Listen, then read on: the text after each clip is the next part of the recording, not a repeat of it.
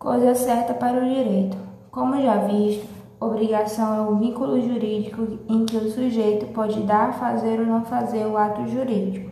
A obrigação de dar coisa certa estabelece um vínculo entre as partes em que o devedor deve entregar a coisa para o credor ou restituí-lo do objeto determinado, sendo que dependendo do que ocorrer, o devedor poderá o devedor deverá restituir também perdas e danos.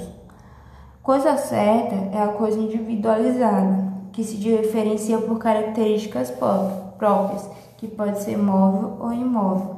Por exemplo, a venda de um determinado apartamento é negócio que gera obrigação de dar a coisa certa, pois um determinado apartamento diferencia de qualquer outro imóvel, por exemplo, de uma casa comum. Sendo assim, é uma coisa individualizada, determinada e específica, infungível. No artigo 313 do Código Civil, diz que o credor não é obrigado a receber prestação diversa da que é devida, ainda que mais valiosa. Isso quer dizer que o credor dá a coisa certa, por exemplo, do apartamento, pode recusar-se de, de receber outra coisa, ainda que esta, ainda que esta outra tenha um valor maior.